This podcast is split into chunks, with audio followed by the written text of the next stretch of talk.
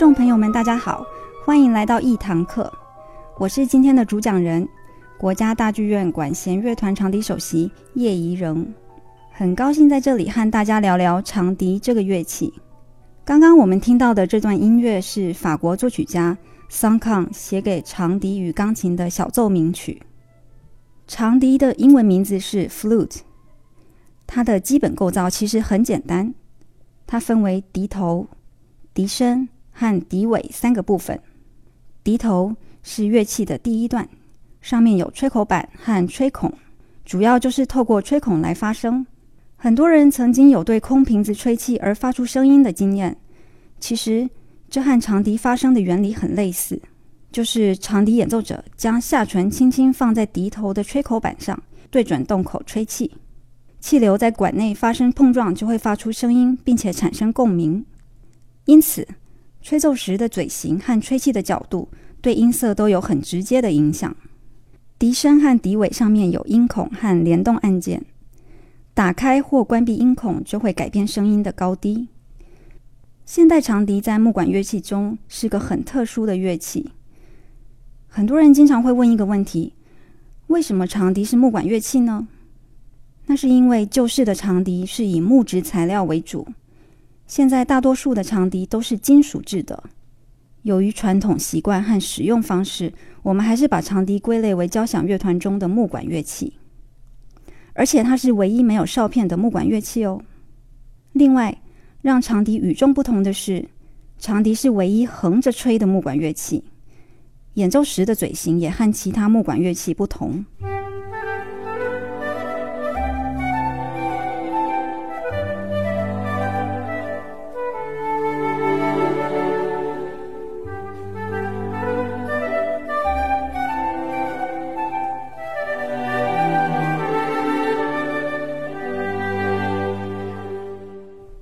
下来，我简单介绍一下长笛家族里的其他乐器。长笛家族的乐器依照音域的高低，可以分成短笛、长笛、中音长笛、低音长笛、倍中音长笛、倍低音长笛以及超倍低音长笛等。其中常见的乐器为长笛、短笛、中音长笛以及低音长笛，比较少见的则为倍中音长笛、倍低音长笛以及超倍低音长笛。除了中音长笛和倍中音长笛是 G 调移调乐器以外，其余的都是 C 调乐器。短笛英文名为 Piccolo，它不只是长笛家族中最高音的乐器，同时也是管弦乐团里最高音的乐器。它的音域比长笛高了一个八度，演奏的指法与长笛相同，音色响亮，穿透力强。我们现在就来听一小段。维瓦蒂的短笛协奏曲。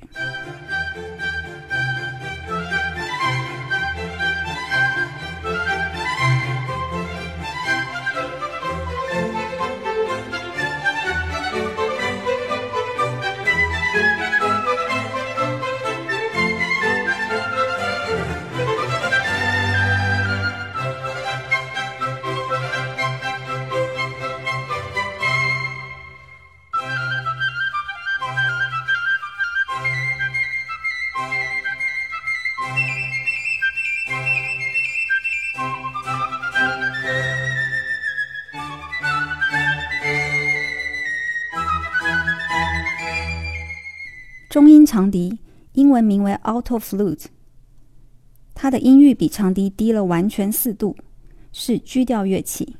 也就是说，当你按哆的指法时，所奏出来的音是 So。笛头部分有弯管和直管两种，可以依照个人需要来做选择。在乐团里，具有代表性的中音长笛独奏片段包括斯特拉文斯基的作品《春之祭》里面的一段。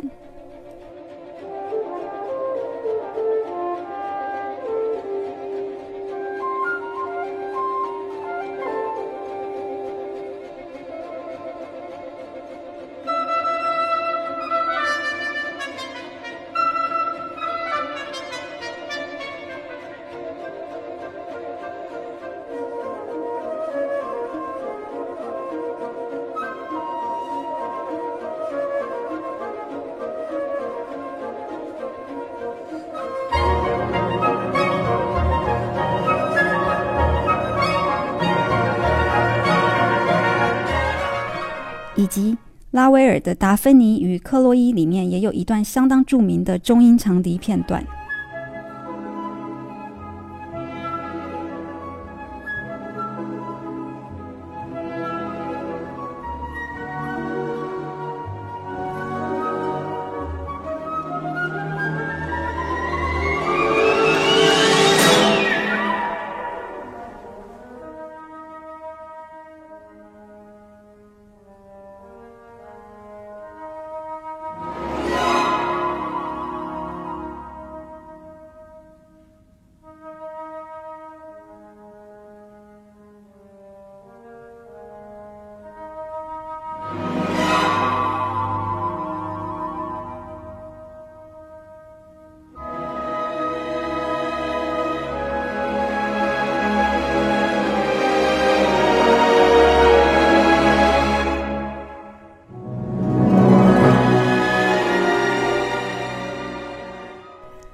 长笛英文名为 bass flute，它是在一九二零年左右加入了长笛家族。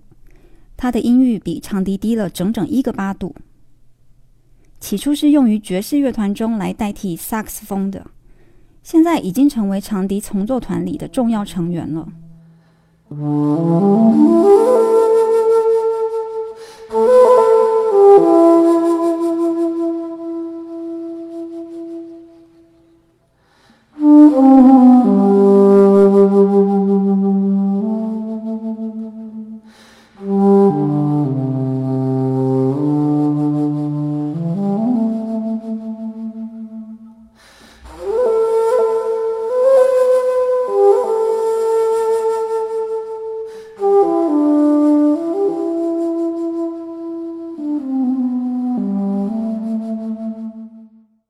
贝中音长笛，英文名为 contra alto Flute，它和中音长笛一样，都是 G 调乐器，是长笛家族中比较少见的乐器。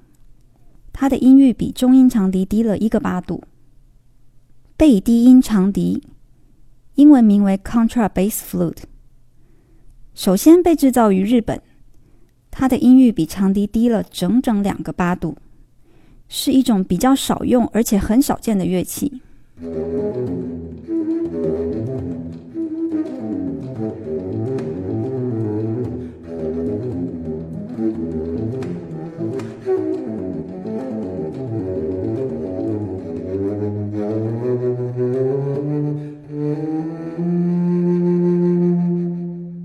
随着乐器制造技术的进步，近年来发明了超倍低音长笛 （subcontrabass flute）。它的音域又比贝低音长笛低了整整两个八度。因为乐器本身体型庞大，所以非常不容易吹出声音，是一种非常少用而且很少见的乐器。我们现在沿着历史的发展来认识各个时期长笛的演变与改革。长笛可以说是最古老的管乐乐器，它有着非常悠久的历史。从远古时代在亚洲流传的芦笛。石器时代用动物骨头制成的骨笛，甚至在古墓中发现古埃及时代用来陪葬的陶制笛。到了中古世纪，欧洲游唱诗人伴奏用了无按键木笛。从十七世纪开始，在宫廷为贵族演奏时，大量使用了无按键和一个按键的长笛。早期的长笛是木头做的，吹奏方式与嘴型保持垂直状态。竖着吹奏，也就是我们俗称的直笛。到了十八世纪，横笛被当时一位有名的作曲家兼长笛家 Quant 所引进，同时他也创作了许多长笛演奏的作品。当时的横笛都还只是木头制的。到了十八世纪末、十九世纪初，随着工业的不断发展，金属材质的长笛开始出现了。我们现在来听听用木头长笛所演奏的一段巴赫著名的作品，选自 B 小调乐团组曲第二号。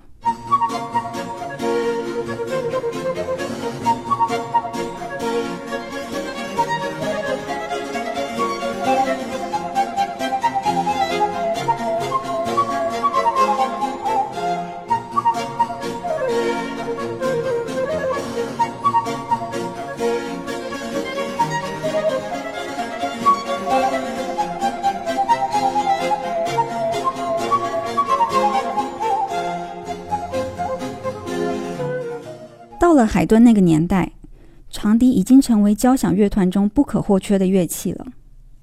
在莫扎特时期，为了增加演奏时的稳定性，所使用的长笛由一个按键改良为四个按键。之后，随着时期发展，长笛演变成七个按键以及八个按键。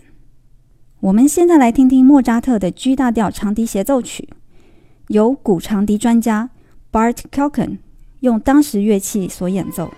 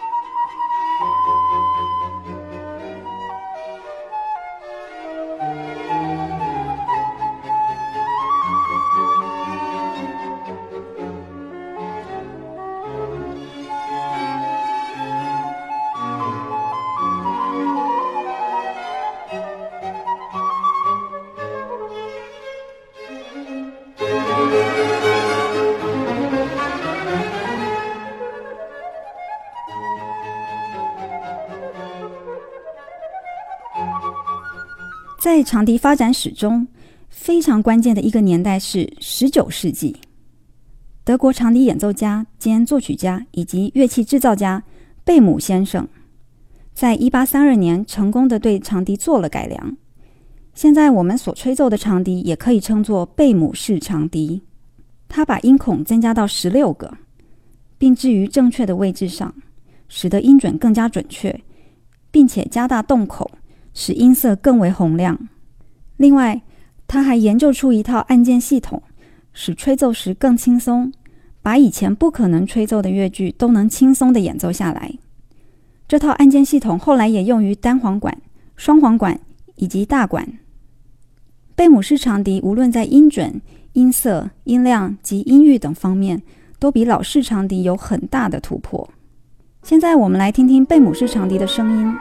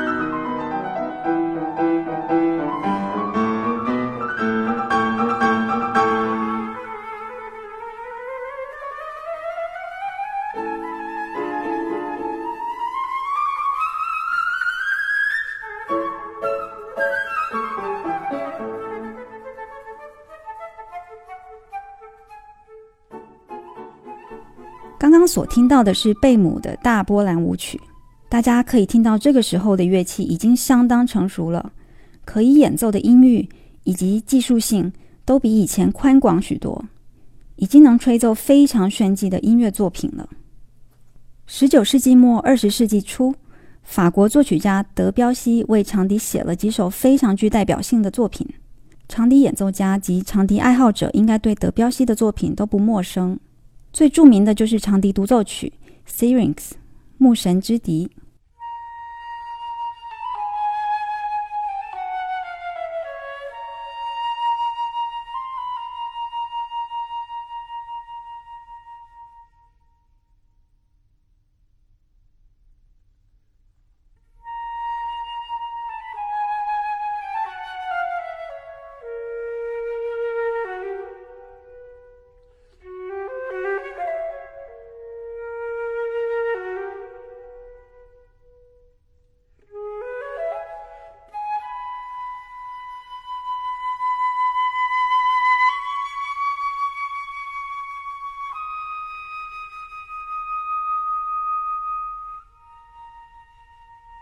以及管弦乐作品《牧神午后前奏曲》。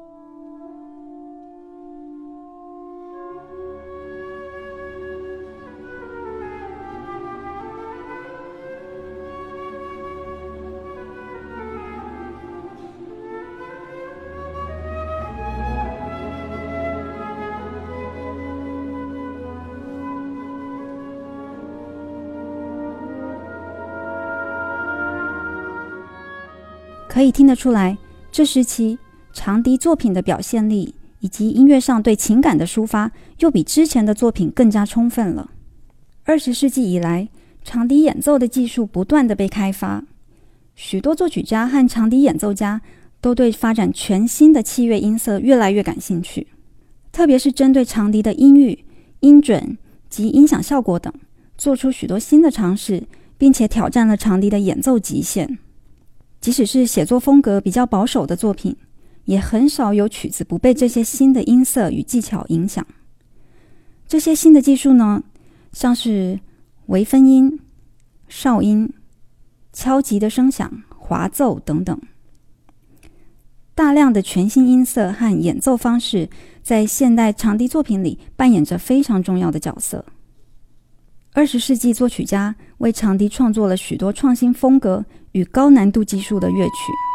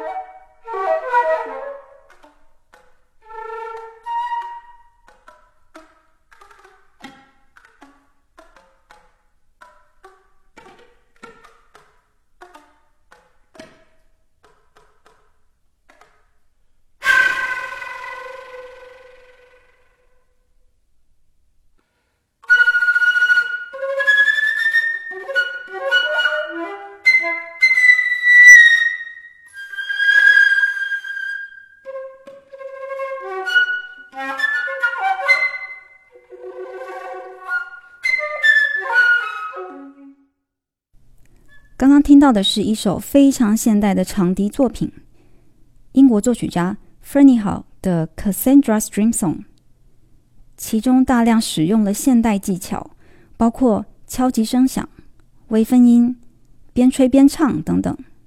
另外，在这里我想特别介绍一位知名的美国长笛家兼现代音乐作曲大师 Robert Dick，他从古典音乐、爵士乐。摇滚乐、流行乐、电子音乐等各样的音乐素材中截取灵感，重新定义长笛音色与长笛音乐的无限可能。他著作了一系列关于长笛现代技巧的演奏书籍，例如《The Other Flute》，翻译为“另类长笛”，就是一本关于现代技巧的演奏指南。他的作品大多是为长笛独奏或低音长笛独奏所创作。在乐器研发的领域上，Robert Dick 改良了长笛乐器，发明了滑音吹头 （glissando head joint），使得滑音技巧在长笛的使用变得更加自如。我们现在来听听 Robert Dick 的代表作品《Sliding Life Blues》，这首就是用滑音吹头所演奏的。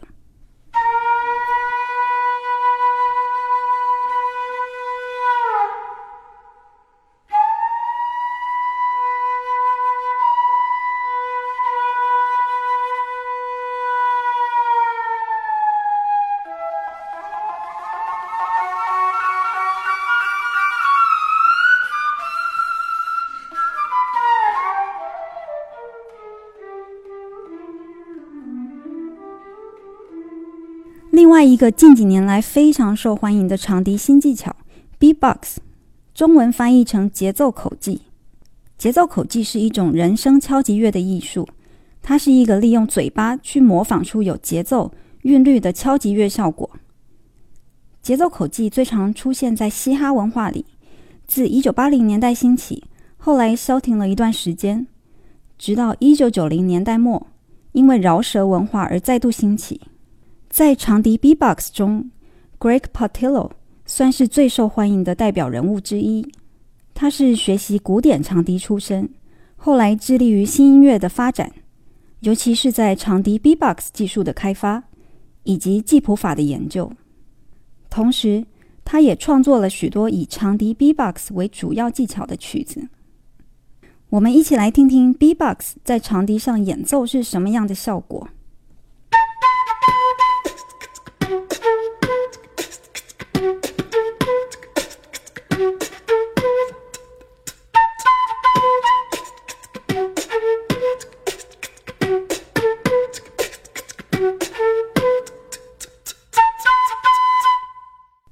实长笛的现代技巧非常丰富，已经多到可以归类为一个完整的课题了。以后有机会的话，我们可以专门做一集来介绍长笛的现代音乐。有关注国家大剧院管弦乐团的朋友们，应该都知道，我们乐团不仅演奏交响曲音乐会，还为歌剧做乐团部分的演出。在歌剧里的乐团伴奏部分呢，长笛扮演着相当重要的角色。作曲家经常使用长笛来作为一个独奏的乐器，来传达歌剧里所想表达的情绪以及场景氛围。例如，最著名的《卡门》第三幕的幕间曲，就是由长笛及竖琴开始，渐渐的才加入其他乐器。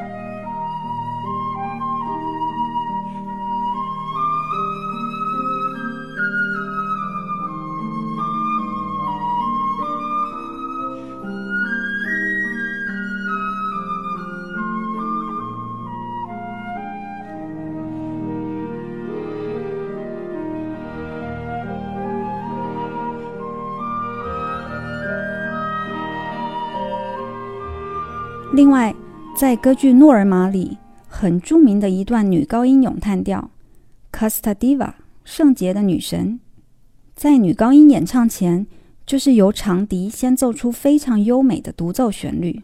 我们一起来欣赏。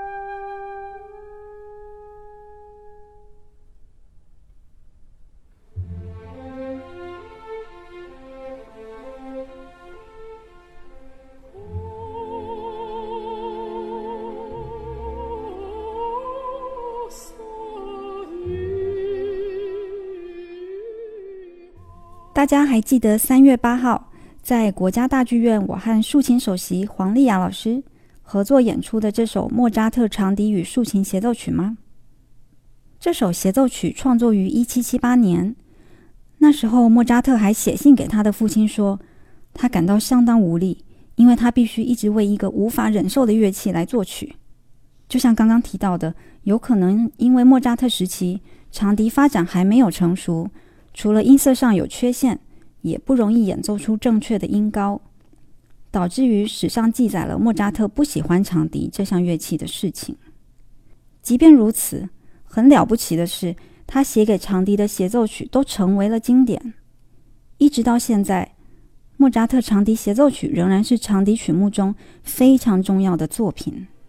对我来说，莫扎特长笛与竖琴协奏曲就像是在天堂一般的作品。莫扎特在第一和第三乐章用 C 大调来表现出明亮的气息，而他的第二乐章旋律实在是太美了，是个让人觉得特别幸福的一个乐章。希望观众朋友听了也和我们有一样的感觉。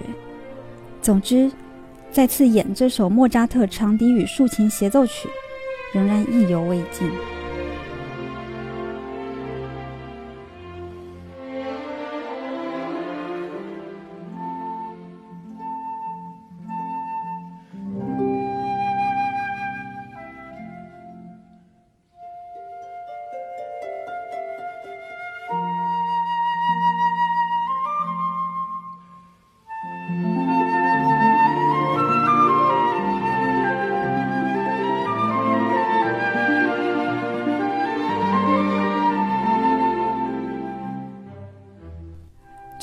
个很轻便的乐器，而且可以随时随地拿起来演奏，并且长笛是个富有表现力的乐器，就像我们刚刚听到的那些经典作品。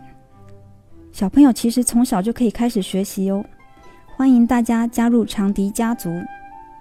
今天的一堂课介绍到这里，谢谢大家的收听，我们下次再见。